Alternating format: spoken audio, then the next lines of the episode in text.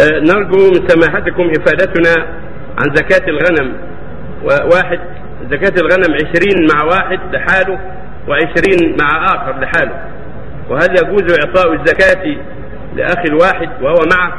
معنى الزكاة الغنم ثابتة بالنص والإجماع وأقل من نصابها أربعون.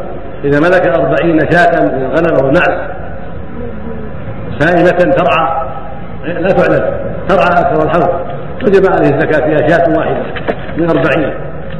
إذا كانت مملوكة له ملكا تاما وكانت السائمة ترعى لا يعلفها وترعى غلب الحول فإنه يلزم يلزمه الزكاة. وهي شاة واحدة في الأربعين وما فوقها إلى مائة وعشرين ليست هي إلا شاة واحدة الأربعين والخمسين والستين والسبعين والثمانين والتسعين والمئة والمئة وعشر والمئة كلها ففيها شاة واحدة فلا من تسليم الله جل وعلا ورحمته. ما وجب إلا اليسير سبحانه وتعالى. إذا زادت واحدة صار 121 صار فيها شاتان إلى 200 ما فيها إلا شاتان إذا زادت على 200 واحدة صار 200 واحدة صار فيها ثلاث شياه ثم بعد ذلك في كل 100 شاة. في 400 أربع شياه 500 خمس شياه وهكذا. في كل 100 شاة.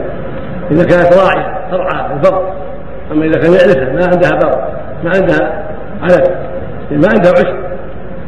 عندها عنده في البيت يعرفها. أو تمشي في البر لكن ما عندها شيء. لو عندها علف ما فيها زكاة. لأن الرسول في السائمة فيها نعم. آه وإذا كانوا شريكين شريكين 40 شاة مختلطة هذا 20 هذا 20 عليه شاة واحدة أنصار كل واحدة نصف يخرجها واحد منهما ويعطيه الآخر نصف القيمة.